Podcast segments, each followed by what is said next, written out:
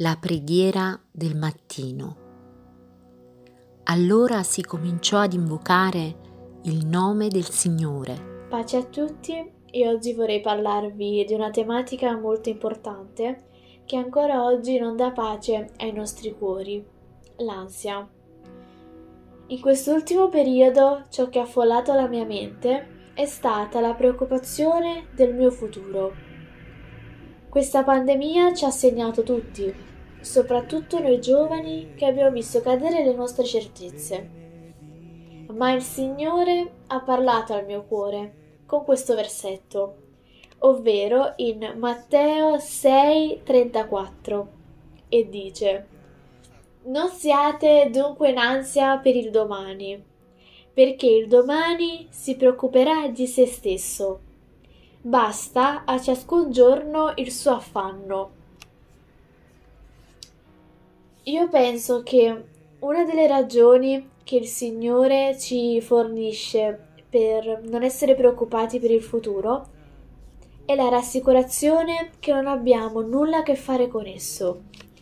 Ogni giorno noi portiamo il peso di doveri, di bisogni, di prove e di tentazioni, ma Dio ci darà sempre sempre la forza necessaria per quel giorno specifico.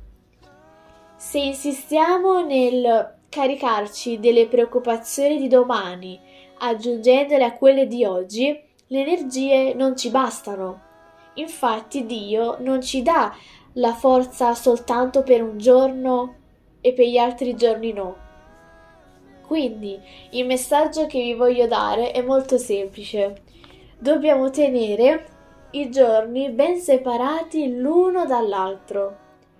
Dobbiamo compiere il dovere di oggi e combattere le tentazioni. Non dobbiamo distrarci né indebolirci cercando di guardare cose che ancora non comprendiamo, anche se le vedessimo. Trascorso questo giorno, la tua determinazione deve continuare domani e anche il giorno successivo e anche nei giorni a venire, se il Signore te lo concederà. La preoccupazione per il futuro, come dice il versetto, non è un problema soltanto moderno. L'ansia affolla da sempre il campo di tutti gli stati d'animo dell'uomo. Non è buono caricare le nostre paure del futuro nel presente, ma faremo bene ad alimentare la giornata di oggi delle promesse che il Signore ci fa giorno per giorno. Dio ci benedica.